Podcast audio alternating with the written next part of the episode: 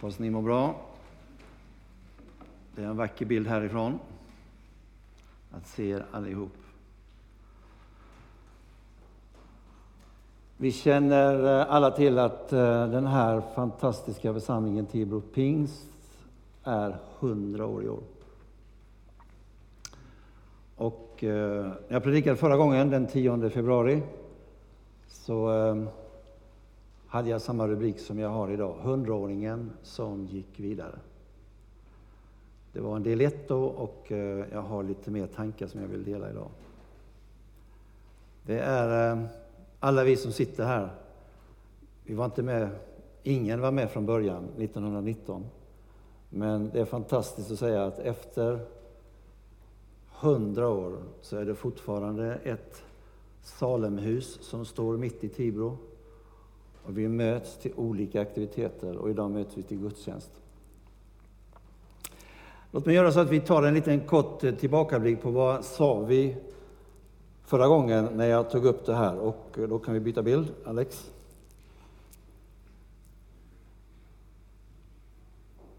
Vi kan ta nästa.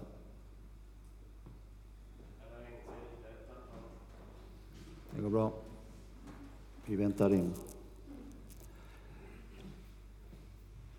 Tekniken får vi säkert med oss om en liten stund. Ehm, där har ni bilden. Ehm, en bild på eh, lovprisande människor och eh, som sagt, hundraåringen, alltså vi som sitter här, det är Guds rike i Tibro. Vi är en del av Guds rike i Tibro. Du och jag, alla vi som bekänner oss och säger att Amen, Jesus är min Herre. Eh, när vi ser på varandra och känner oss glada att eh, Eh, jag vet inte allt, jag kan inte allt, men eh, jag har ändå med den lilla tro jag har sagt att jag vill tro på honom och jag vill följa honom. Då är vi en del av Guds rike. Och så många mer i Tibro. Det firas gudstjänst om en liten stund i Ekumenia, det firas i Svenska kyrkan. Och även de som kanske inte säger att jag går inte så ofta till en kyrka, men absolut, jag har en tro på Jesus. Det är en del av Guds rike i Tibro. Och så ska vi se det.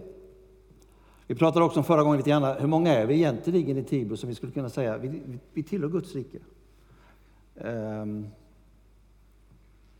men framför allt kanske, hur många skulle vi vilja vara? Och du tänker kanske alla? Absolut. Och det här är lite grann vad min predikan handlar om idag. Vad, hur går hundraåringen vidare utifrån det sätt som jag då tror att Gud vill att vi ska gå vidare? Och det kommer att handla mycket om precis det du sjöng, Anneli. Den sången satt som en smäck, som vi brukar säga. Alltså brinnande hjärtan. Det är det här det kommer att handla om. Hur eh, du och jag enskilt känner för att vi vill absolut att fler människor där vi bor ska få upptäcka att Jesus är det absolut bästa. Vi kan byta bild. Vi hade också det här lite grann förra veckan. Vi pratade om vad har vi för tro då när vi tittar framåt? Alltså vad, vad ser vi kan hända? Och jag hade med de här orden. Vad, vad är skillnaden kanske på att ha en, en tro eller vad är, vad är galenskap? Eh, och vi sa då att ibland är det kanske snudd nära. Ehm, gränsen kan vara hårfin. Vi pratar ju väldigt mycket om tro när vi kommer till vår kyrka. Vi har tro på att Jesus Kristus har dött och uppstått, absolut. Jesus pratade mycket om tro. Jag tror att när han gav oss liknelsen om senapskornet i Lukas 17, så, så var det inte för att vi ska fundera kanske, hur stort var det? Nej, det var så litet så det är nästan inte synbart. Alltså, jag tror att Gud vill uppmuntra oss, men du har tillräckligt med tro för att gå vidare. Ibland så var Jesus väldigt speciell. I Markus 11, så eh, när fikonträdet hade vissnat, han kom tillbaka dagen efter, eller han hade först förbannat och kom tillbaka dagen efter, och då undrar lärjungarna, vad hände nu? Och det är då Jesus säger det här med ha så mycket tro på Gud så att om ni till och med säger till det här berget, kasta det i havet, så kan det ske. Det är en ganska märklig mening har jag alltid tyckt från Jesus. Det var väl ingen relevans i det. Det är ingen som säger till ett berg, eller vad var berget för någonting? Var det det hinder som kanske du och jag ser? Så Bibeln har rätt många ställen där vi kan, kan få läsa och fundera på hur kan min tro få växa? Och hur ska vi som hundraåring fundera på tron och det som ligger framför? Eller när Jesus möter Thomas då, som han gjorde på påskdagen, eller kanske någon dag efter. Thomas sa, jag kan inte tro om jag inte ser det. Och så får han möta Jesus. Här, sa Jesus, känn. Och så säger Jesus, du tror därför att du har sett mig. Lyckliga är de som inte har sett, men ändå tror. Jakob, Jesu bror, när han väl skrev sitt brev, som du har i slutet på Nya Testamentet, han börjar prata mycket om tro ihop med att vi gör någonting, tro och gärningar. Och han säger ju till exempel, vad hjälper det om någon säger sig ha tro men saknar gärningar? Det syns inte. Din tro märks inte. Och han går ännu längre, han säger, så är också tron i sig själv död när den är utan gärningar.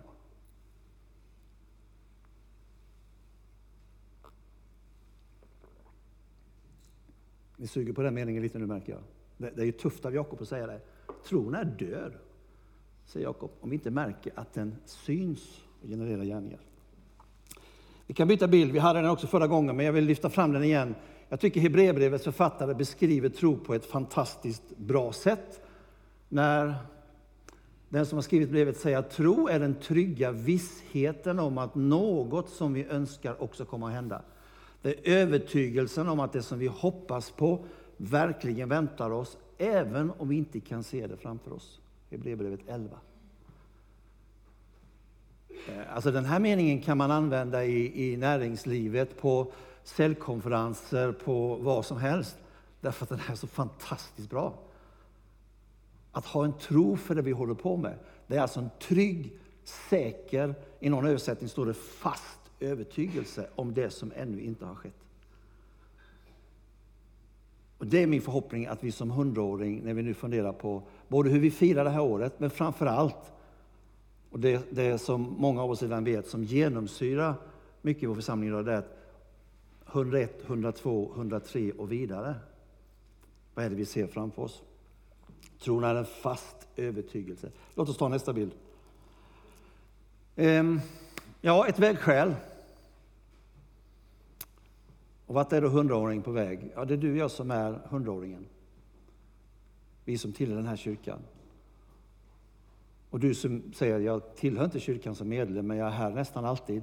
Ja, men jag inkluderar naturligtvis dig också. Vi som är här som Guds folk. Vad är det för vägskäl vi ser? Hur ser vägen ut framåt och, och vart är hundraåringen på väg? Vad är, vad är Guds plan för den kommande? Ja, eh, det dokumentet, det skrivna, det här är Guds plan för Tibro pingst 100-åring framöver. Det är jag inte säker på att det kommer på posten och landar på Bengts expedition. Jag tror inte det. Utan här får ju du göra tillsammans i samtal, bön och öppenhet inför Gud. Säga, Gud, vad är din tanke med hur går vi vidare på bästa sätt? Vi kommer säkert under det här året möta en del av de pastorerna som var före min tid när jag kom hit, som ska berätta en del och det blir en viss eh, tillbakablick. Men det har sagts många gånger, låt inte tillbakablicken skymma det som är att vi tittar framåt. Vad är det som ska ske? Ja, vad är det för vägskäl vi står inför? Vad, vad kan det finnas för planer? Många av oss vet ju att vi till exempel samtalar, pratar om, har gjort ganska länge om att de här lokalerna behöver nog förändring. Bra, vi för ett samtal. Och så kanske vi borde ställa oss frågan, varför då? Eh, är det för att du och jag som, eh, när vi tar eh, fikat efter gudstjänsten, ska ha lite mer benutrymme och lite mer plats? Eller är det så att Bengt har legat på hårt och sagt, mitt kontor är för litet? Jag hoppas verkligen, och jag tror, att vi istället säger nej, vi behöver förändra våra utrymmen därför att vi tror att vi blir fler som kommer att bli Jesus efterföljare. Och då är frågan vad vi ser i det här senapskornstroet.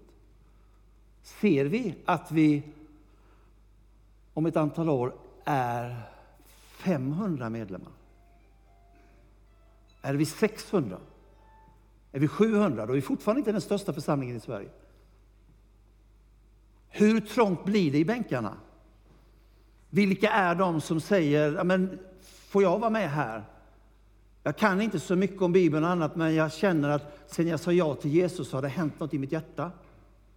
Men jag behöver er hjälp, ni som har kanske varit med längre. Lär mig. Mer alfakurser. Jag behöver mer. Mer bibelstudier. Om då hundraåringen säger, ja, vi har en pastor, han löser det. Forget it. Eller hur Bengt? Det är inte Bengt som kan fixa detta själv, utan du och jag som är del av Guds rike måste då fundera på, hur går vi vidare?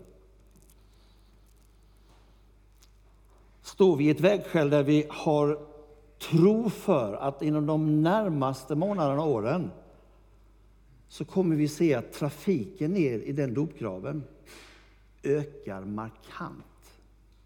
Varför då? Därför att de Omvända säger, ja, jag kan inte förklara om dopet, men jag har lyssnat till predikan, jag har förstått och jag såg och läste att Jesus själv valde. Alltså, jag tror att det har en betydelse. Och hundraåringen säger absolut ja, hur vi än ändrar i lokalerna, men cementera inte dopgraven. Det vore förödande, Bengt, om vi stängde igen den. Står hundraåringen inför ett vägskäl där vi, när vi börjar prata pengar, Jesus och pengar är ju en helt annan predikan, men det är väldigt spännande. Men ser vi framför oss att eh, vi har en tro för att vi som är hundraåringen kommer då att säga Hörni, vi måste läsa Malaki lite mer noggrant, för Gud säger, men hörni, ni ska. Det är, min, det är min uppmaning till er. För fullt tionde till förrådshuset. Varför då? Därför att jag vill välsigna er. Det ligger som välsignelse i det. Jag vill ju inte att ni ska missa den, säger Gud. Han till och med säger Malaki, ja, men pröva mig, pröva mig.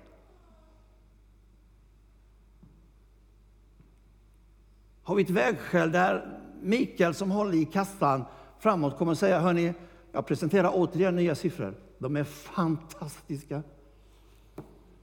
Vad har hänt med dig och mig? Vad är tron för? Är det ett sånt vägskäl som håller på att bryta upp? Där vi säger att absolut, vad än det är vi nu bestämmer att vi ska göra, just därför att fler människor ska komma till tro, fler människor ska gå den vägen. Det kommer att kosta en del också kanske. Vi har tro för det. Och Gud bara säger i Malaki, pröva mig. Jag vill välsigna dig. Jag tror Gud säger det med ett stort brett leende. Men det är en annan predikan. Den kan du säkert återkomma till Bengt. Det är en spännande predikan. Hörrni, vad kommer verkligheten att visa oss om tio år? 2029. Hur många fler personer har börjat följa Jesus? Guds ritning, ritning och plan för, för Tibro pingst, hur ser den ut? Johannes fick ju ett uppdrag när han var på Patmos att han skulle skriva till några av församlingarna i mindre Asien. Och vi kan titta på en, eller två ska vi göra, men vi kan ta den första. Han skrev till Efesos. Vi kan börja titta med bilden. Det var väldigt vackert i Jo här för någon lite tag sedan. Det blommade vackert ut med kyrkan. Men texten säger, det här är inte brevet till Tibro Pings 2029, det var brevet till Efesos. Jag känner dina gärningar, dina ansträngningar och din uthållighet. Så långt tyckte ledarna att, ja men vad bra. Men du har övergivit din första kärlek. Jobbigt brev att få till församlingen. Vi tar nästa brev. Samma härliga Jo, fast från en annan vinkel. Brevet till eh, Sardes började jättebra. Jag känner dina gärningar. Du har ryktet om dig att du lever. Men du är död.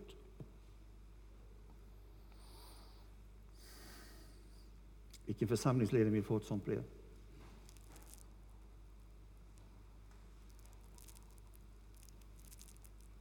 Om det skulle komma ett brev till Tibro pingst från vår Herre själv, eller från Johannes på ett Patmos. Då skulle jag önska att det stod någonting annat. Det står, jag känner dina gärningar, du har ryktet om dig att du lever. Och så är det inget men, utan det står, och det är sant. För jag ser att ni lever nära Jesus. Ni lever nära varandra och ni lever nära världen. Tre nära ord som vi kommer att jobba med en hel del i den här församlingen. Bra ord. Att leva nära Jesus, nära varandra, nära världen. Hörrni, låt oss göra så här för en stund. Vi byter bild. Vi lämnar vårt trygga Tibro och eh, följ med mig nu. Jag kommer mest läsa till så att det inte förstörs. Låt oss därför för en stund gå ut genom grinden och lämna vårt trygga Tibro och förflytta oss till den dagen då kaoset var ett faktum. Ryktena surrar i luften, staden har ännu inte andats ut efter det som hände i fredags. Förvirringen är stor bland alla de som kommit hit för att fira pesach, det osyrade brödets högtid. Vi befinner oss mitt i Jerusalem, det är påskdagen, och vi närmar oss och går sakta ner via Dolorosa. Och där i ett hörn står två herrar som verkar samtala med varandra. Vi går lite närmare. De talar lågmält, men man ser att det är en stor iver och det är en stor intensitet i samtalet. Vi försöker lyssna in vad de säger. Har du hört det som nu sägs på morgonen här nere vid marknadsplatsen? säger den ene. Nej, berätta. Vad är det som händer? Jo, en av de kvinnor som ofta sågs tillsammans med Jesus, hon har fått för sig att graven som ägs av Josef från Arimatea, den är tom. Det var ju där i graven som de la Jesus från Nasaret när han dog i fredags. Är den tom? Är det någon som har stulit kroppen eller vad är det frågan om? Ja, det är ingen som vet. Men ryktet säger nu på eftermiddagen att han lever. Och tydligen har den här kvinnan, jag tror hon heter Maria, fått se honom livslevande nu på morgonen utanför graven. Han ska till och med ha tilltalat henne vid namn. Ja, det här är omöjligt. Det måste vara ett påhitt. De står där en stund, dessa två herrar, och med förvånande anletsdrag studerar de folket som går förbi. Det verkar som fler och fler har fått höra samma sak. Kom Kleopas, vi går till Emmaus, säger den yngre av männen. Vi byter bild. Så startar nu vandringen från Jerusalem till den lilla byn Emmaus, cirka en mil. De samtalar med varandra och här har Lukas, läkaren, skrivit ner att det gick till så här. Och jag byter bild och läser nu till vad Lukas skrev. Och plötsligt, medan de pratade och diskuterade, kom Jesus själv och började gå bredvid dem. Men fast de såg honom var det något som hindrade dem från att känna igen honom. Vad är det ni går här och diskuterar med varandra? undrade han. De stannade och med sorg i blicken svarar en av dem som heter Kleopas, är du bara en besökare som har varit i Jerusalem och inte vet vad som har hänt de senaste dagarna? Vad är det som har hänt? frågar han. Ja, det här med Jesus från Nasaret, sa de. Han var en profet som var mäktig i ord och gärning inför både Gud och människor. Men översteprästerna och medlemmarna i rådet överlämnade honom till att dömas till döden och korsfästas. Och vi som hoppades att han skulle vara den som skulle befria Israel. Och idag är det dessutom tredje dagen sedan alltihop hände. Och nu har några kvinnor bland oss gjort oss helt uppskakade. De gick nämligen ut till graven i morse, men fann inte hans kropp. Och när de kom tillbaka och berättade att de i en syn hade sett änglar som sa att han lever, och några av dem av de våra gick därför vidare till graven och de fann att det stämde som kvinnorna sa. Men honom såg de inte. Då sa Jesus till dem, tänk vad lite ni förstår. Och hur svårt era hjärtan har för att tro på det som profeterna har sagt. Skulle inte Messias lida allt detta och efter det gå in i sin härlighet. Sen förklarade han för dem, med början hos Mose och alla profeterna, vad som stod om honom i skrifterna. Vid det laget var de nästan framme i byn dit de var på väg och det såg ut som om Jesus tänkte gå vidare. Men de hejdade honom och bad ivrigt, stanna här hos oss. Det börjar ju bli kväll och dagen har gått. Jesus följde dem med in och stannade. När de sedan slog sig ner för att äta tog han brödet och tackade Gud för det, bröt det och räckte det till dem. Då öppnades deras ögon och de kände igen honom. Men då var han försvunnen ur deras åsyn. Så här skriver Lukas i sitt sista kapitel, det 24. Där tog vi en vandring du och jag. Och hoppas du kände att du var med på lite avstånd och tänkte, vad är det som händer? Och det fanns en mening som jag åtminstone stannade vid, och vi byter bild, som blev inte riktigt den, vi tar ett steg tillbaka. Det var den meningen i början. Men fast de såg honom var det något som hindrade dem från att känna igen honom.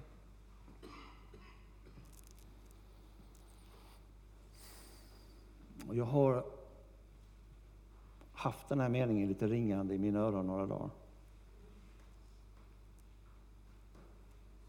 Och så har jag tänkt för min egen del och tänkt på alla oss som är hundraåringen. Kommer det någonsin att sägas om oss att det var vi som såg honom? Men det var något som hindrade oss från att känna igen honom. Gud hjälpa att det aldrig må ske. Låt oss be att vi alltid ska se att det är Jesus som finns, lever och vandrar mitt ibland oss. Vi kan ju undra varför Kleopas och vad nu den andra lärjungen heter, varför såg de inte? Men när han bröt brödet, då öppnades deras ögon.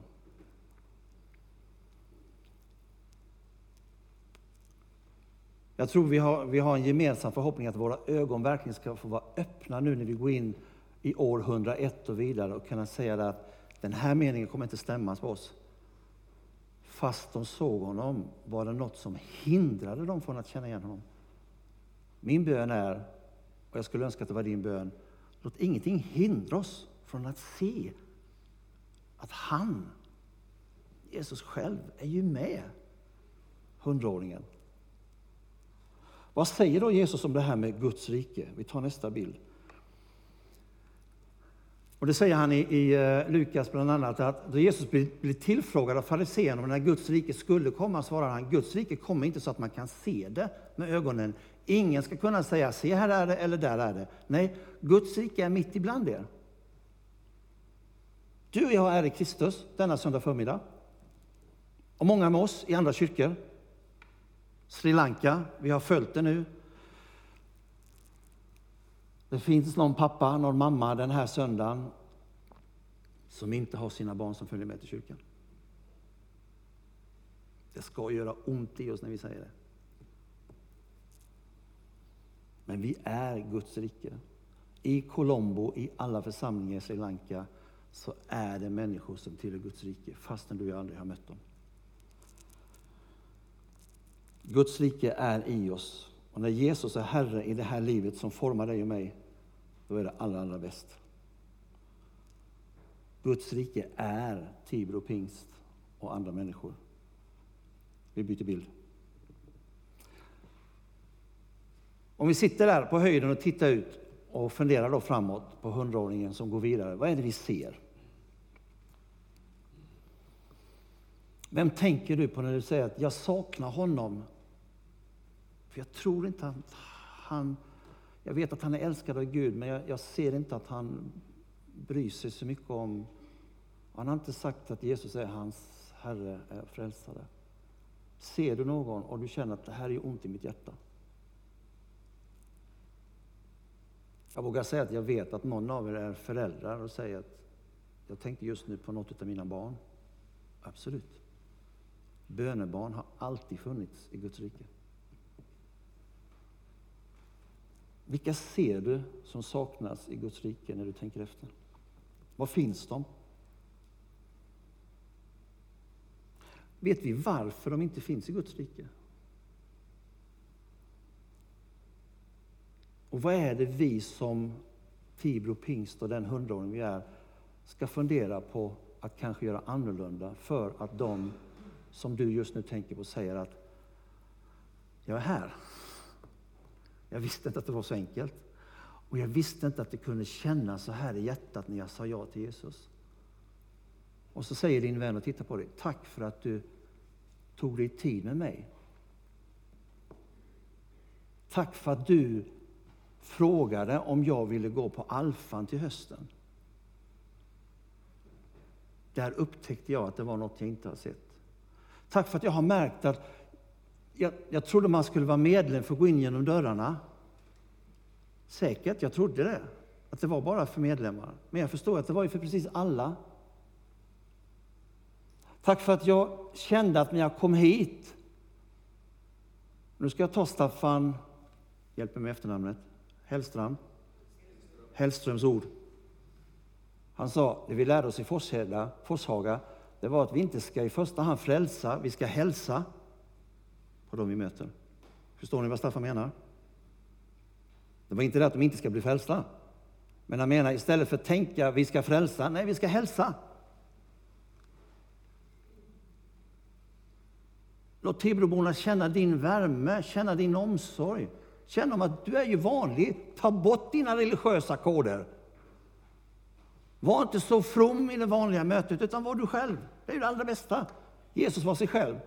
Jag har sett en, en sån här Jesusfilm som jag älskar. Jesus kommer där och går och alla lärjungarna och de kommer fram till en stor brunn och alla tänker, vad händer nu? Och Jesus tittar och sen får han ett sånt där pillemariskt leende i ögonen. Och sen tar han näven och så drar han järnet genom vatten och skvätter ner allihop. Och sen garvar han med hela leendet. Bus-Jesus. Ja, eftersom du och jag är lite busiga ibland så tror jag att det finns något roligt bus i Jesus. Så var dig själv när du funderar på vem är det mer som skulle vara med i Guds rike och vad är det vi ska förvandla. Vi tar nästa bild. Hörrni, Guds rike, absolut, det finns i Tibro. Och hur kommer det då se ut om tio år? Som sagt, hur många fler kommer att säga att jag tillhör också Guds rike? Och de här orden, tro eller galenskap. Och jag tror vi behöver alltså, inte bara när vi träffas på söndagen eller på en församlingskväll, vi behöver i det vanliga samtalet med varandra säga det, hörni, vad är tro och galenskap? Vad tror vi? Vad är det verkligen vi känner för att vi vill lägga energi på? Ska vi vara 500? Ja, men var inte rädd för det. Ska dopgraven absolut användas varje månad? Jag vet åtminstone en som kommer vara salig ända upp hit i öronen och han sitter där. Absolut, eller hur? Och alla vi andra också. Vilket pris är det vi måste betala då för att det här ska ske? Är det bara att komma hit varje söndag, vi har det jättetrevligt och sen resten 24-7 i veckan rullar på? Ja, vi tar nästa bild. Jesus har inte varit otydlig. Sedan sa Jesus till folket, om någon vill följa mig, då måste han förneka sig själv varje dag och ta sitt kors och följa mig. Det är en egen predikan, så jag ska inte stanna där. Det där är en sån där vers som ibland känner man, ah, och vi tar nästa, den var lite, lite tung, lite jobbig. Och då kommer den här, också Lukas 9. Frågan är vad Jesus var på för humör den dagen. Ja, då sa Jesus, den som ser sig om efter att ha satt sin hand till plogen, han passar inte in i Guds rike. Var det liksom vattenskvätta Jesus nu eller? Nej, nu är han lite tydlig här. Alltså har vi sagt att vi och sätter handen till plogen, säger Jesus, och börjar se oss om och säga att Nej, men det var väl, var det inte bättre förr? Du låter som eh, folket i Egyptens öken, var det bättre? Nej, kör nu plogen. Ja, men det är jobbigt. Har vi pengar? Klarar vi det här? Eh, jag har mycket redan. Jag vet inte om jag orkar. Vad är mina bröder, vad är mina systrar som borde hjälpa mig nu? Ja, men ingen sagt kanske att du ska hålla i plogen själv hela tiden. Utan säg, kan någon avlösa mig? Absolut. Gå undan, jag tar tag i plogen, sätt dig och vila. Men, titta inte bakåt. Det är vad Jesus säger. Se det inte om.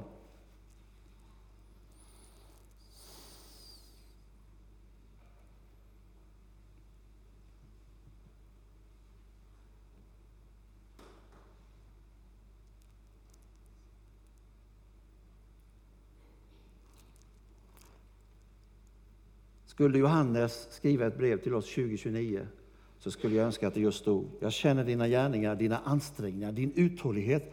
Du har inte övergett din första kärlek. Jag känner dina gärningar, du har ryktet om dig att du lever och det är sant. Se på frukten. I tio års tid har jag sett att ni har sagt nära Jesus. Och ni har hittat ett bra sätt att vara nära Jesus.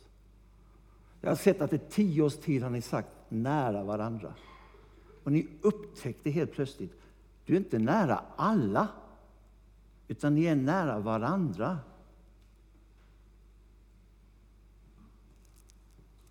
Men jag såg också att ni under tio års tid har sagt, vi vill vara nära världen. Och ni började fundera på, vad är världen?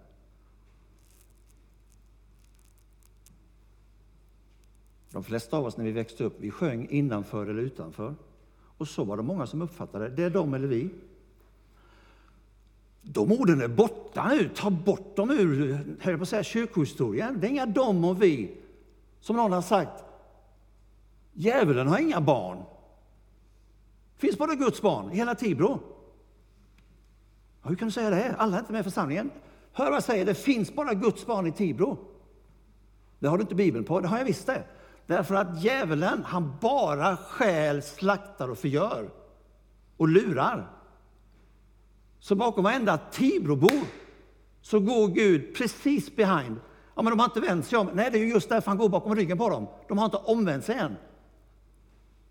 Men han går bakom dem hela tiden, så han bryr sig absolut. Och en vacker dag så kommer du som har ansiktet mot Jesus och möter din vän och bjuder in honom till Alfa.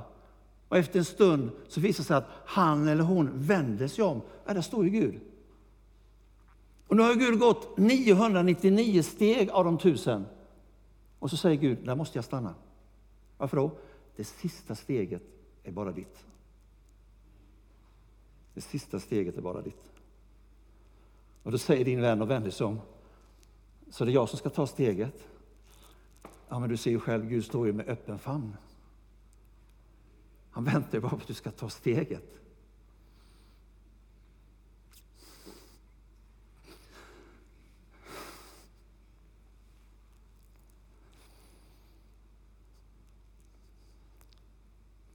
Ibland predikar man bara för sig själv. Fast jag ser att ni sitter där. Och att jag skulle önska att jag finge vara mer av den som mötte min vän. Jag ser att du har inte omvänt igen, men jag ser Gud bakom dig, rygg. Gud går rygg på dig. Och så får jag göra någonting genom att bara vara nära världen. Och så vänder han sig om och säger, Herre ge mig den friden som Pelle pratade om.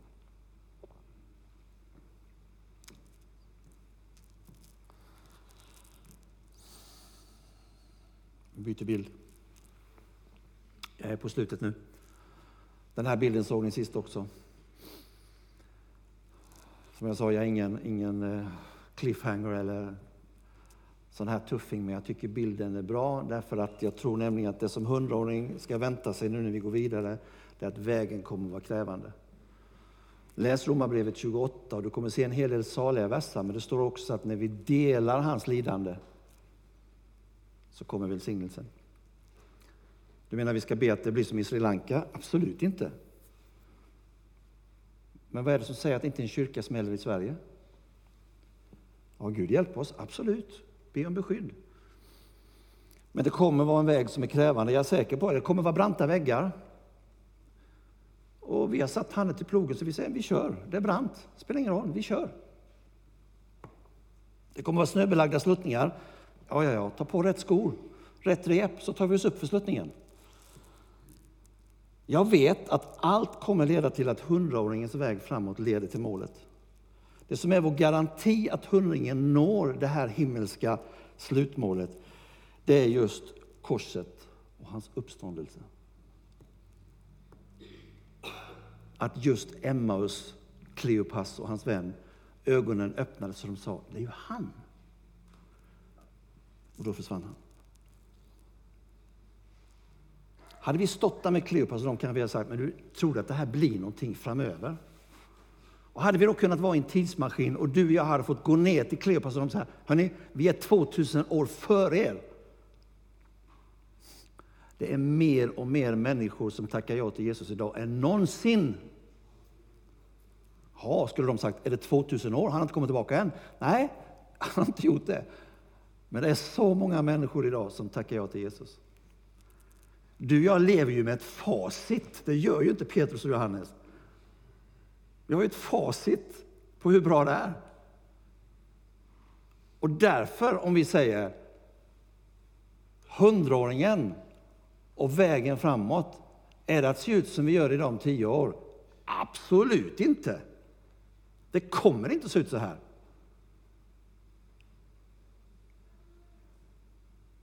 Du låter övertygad om att människor kommer till tro.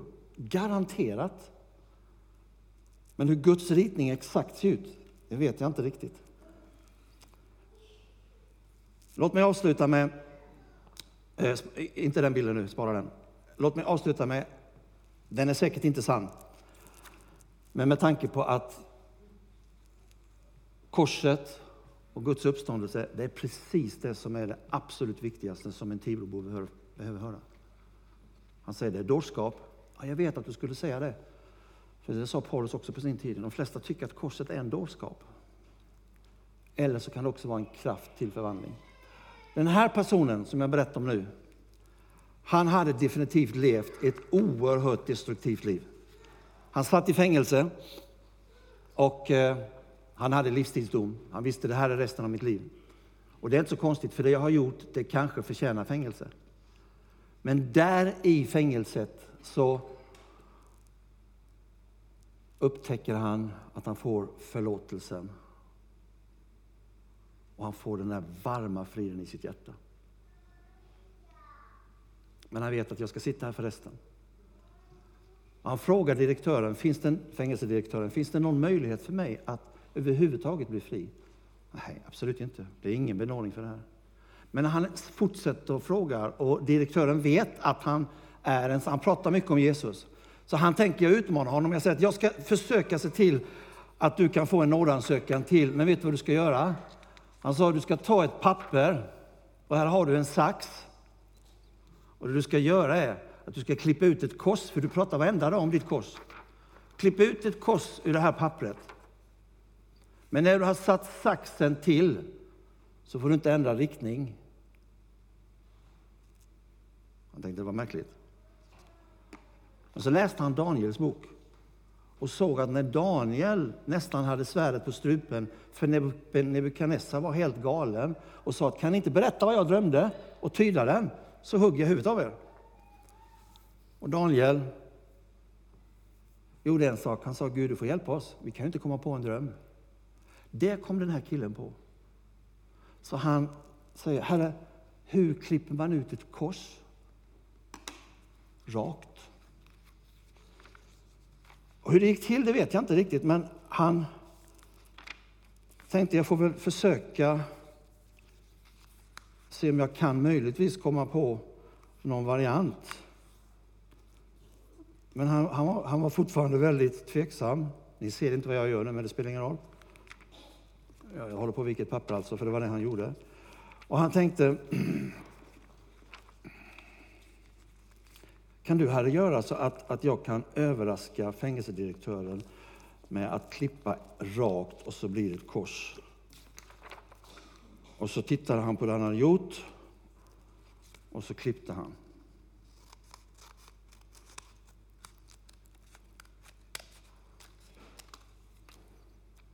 Nej. Det blev, det blev bara sådana här lösa bitar. Och då tänkte han, ja det där är mitt liv. Spillror är vad det är. Små, ja titta här, små löjliga saker. Men så började han titta på dem igen. Och så la han ihop spillrorna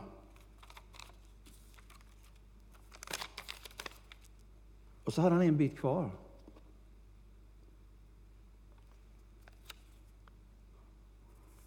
då vecklar han upp den.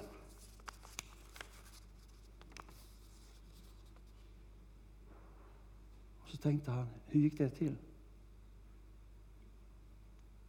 Men han tittade på spillrorna som han hade lagt ihop, som bara var lösa delar. Och då har jag gjort bilden så ni kan se den. Då fick han det här.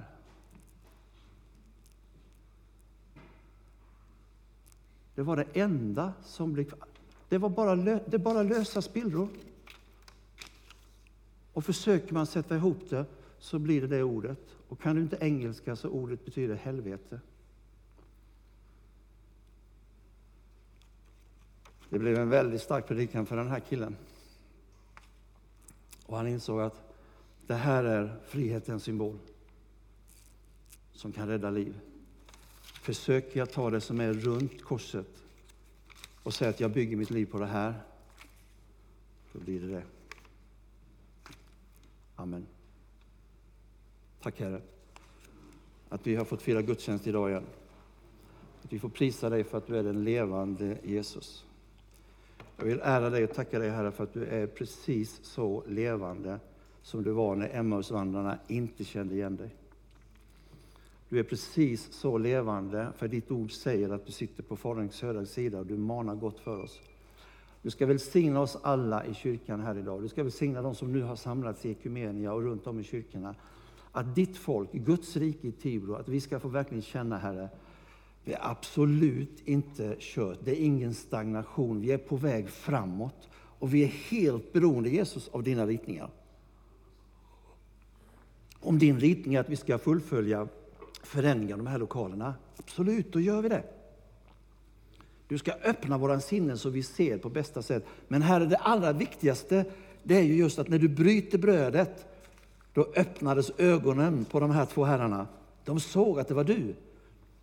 Hjälp oss med detta Jesus, hela vägen framåt. Jag ber dig välsignelse över Bengt som leder församlingen som pastor. Jag ber om välsignelse över de som sitter i ledningen och styrelsen. Herre, ge dem himmelska direktiv för att vi sen som hel församling får fortsätta här och säga att vi tror att det här är den rätta vägen. Vi har nog inte tro, Herre, för att be att det kommer eldskrift på väggarna eller några andra änglabesök som är annorlunda, men vi tror att du i vårt hjärta vill leda oss vidare på bästa sätt. Varför då? Inte för att vi ska få säga att vi har vuxit och vara stolta över det, utan vi ska få se på nya människor och säga de har vänt om och ser dig rakt i ansiktet, Herre, och säger jag vill ta emot dig Jesus. Om det ber vi. Amen.